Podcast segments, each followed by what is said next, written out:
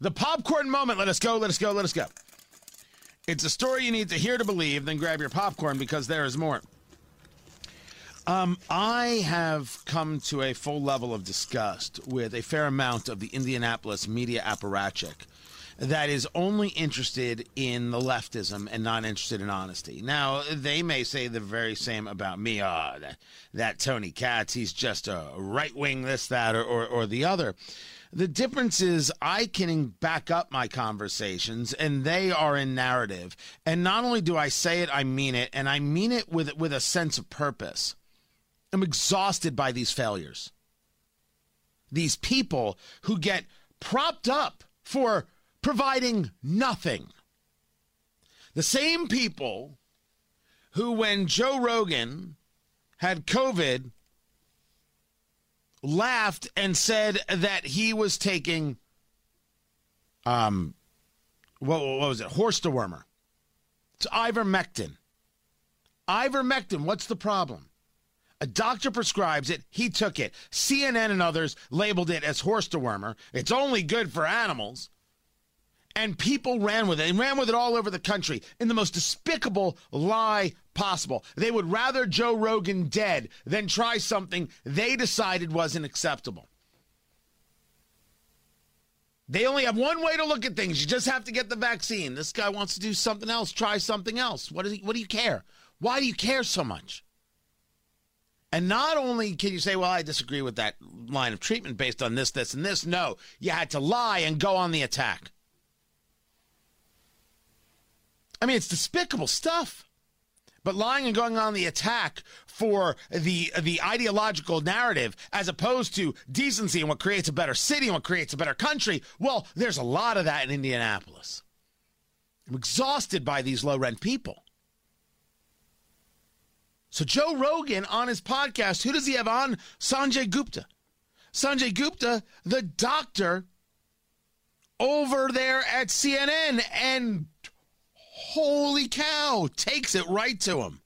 Horse dewormer's not a flattering thing. I get it's that. It's a lie. It's a lie on a news network, it, and it's a lie that's a willing.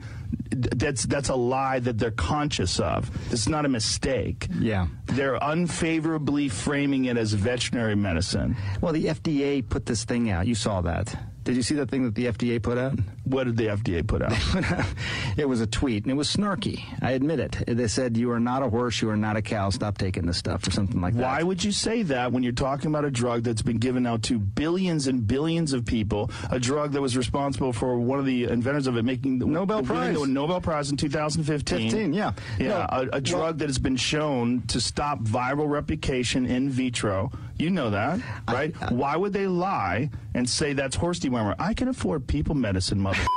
this is ridiculous. It's just a lie. I don't think anyone is. Th- but don't you think that a lie like that is dangerous on a news network when you know that they know they're lying? You know that they know that I took medicine. Like here it is.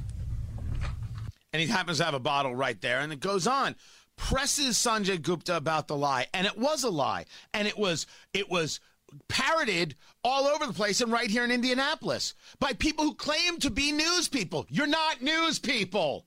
I want you to be news people, but you don't want it. So, got to do my job, which is call you out, expose you for the failures you are.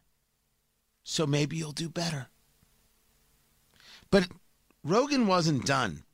And this is very important conversation here for those of us with children and the recognition that children unvaccinated are safer from COVID than adults who are vaccinated. Something we've been discussing for months. We brought that to you months ago.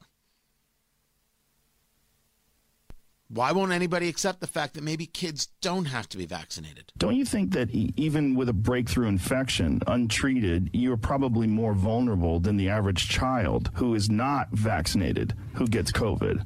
Uh, like people have died who are double vaccinated. In fact, there was a guy who just won an Emmy who's. Uh, was, yeah, I saw that. Yeah, the odds of that happening to a healthy child are very, very low. Very low. But that guy is probably your age. How old are you? I'm 51. Yeah, he's about your age. Theoretically, you would be more vulnerable than a young child would be. You vaccinated would be more vulnerable of a breakthrough infection than a young child would be, statistically speaking, right? Uh, but you're not worried they're about both catching rare. But you're not worried about catching it.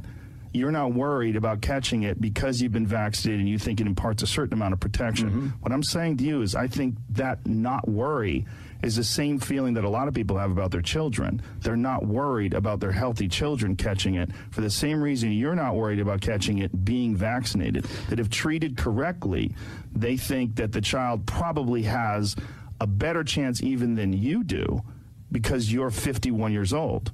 I, I think does that? I mean, they're they're both. That seems reasonable, right? Well, I think uh, it's. I don't. I I, I know the story but about you, this fifty-three year old. You see guy. what I'm saying? Like with your well, attitude that you're not worried about catching it because you've been vaccinated and you're a healthy guy. I'm, that is the exact same feeling that people have about vaccinating their children. If they have healthy children and they know that statistically speaking, there's so few children that have died from COVID. Mm-hmm. Well, yeah, there, there, are. It's like I think 500 or so children out of millions from, and millions and millions of kids that probably have been exposed. Yeah, and, and but uh, you know, it's again part of it is is not defining this in terms of life and death. Um, I think. But do you understand my point? Well, are you suggesting I get boosted? No, I'm not say? saying that. What I'm saying is your attitude about not being concerned because you have antibodies and you think you would get through it even if you had a breakthrough infection. That is the exact same attitude that a lot of young people have where they don't want to get a shot because they're worried about the consequences, even though they're incredibly small. Consequences of the vaccine. Of the vaccine. Incredibly small. But the VAERS report, they do have deaths. Now, I'm not somebody who has full faith in the VAERS report because a lot of that is, uh, all of that is self reported. Just so we're clear, why I don't bring it up. But is there any doubt Joe Rogan's having the exact conversation that so many parents are having? Kids are safe from this. What have we said here? If kids got COVID like kids got polio, parents would be killing each other in the streets for the vaccine. But that isn't the case. So they're like, "Hey, let's take some time. Let's let's wait this out. We don't we don't have to get them vaccinated just yet. So if Indiana ever thinks of going the road of California and forcing the five-year-old plus uh, population vaccinated, you can't go to school, and if teachers unions believe that, well then break the teachers union in two and get rid of any any uh, elected official who thinks that children should be forced into vaccines. Just so you know where America's at, guys. And shame on the liars in Indianapolis who call themselves media professionals. They're out there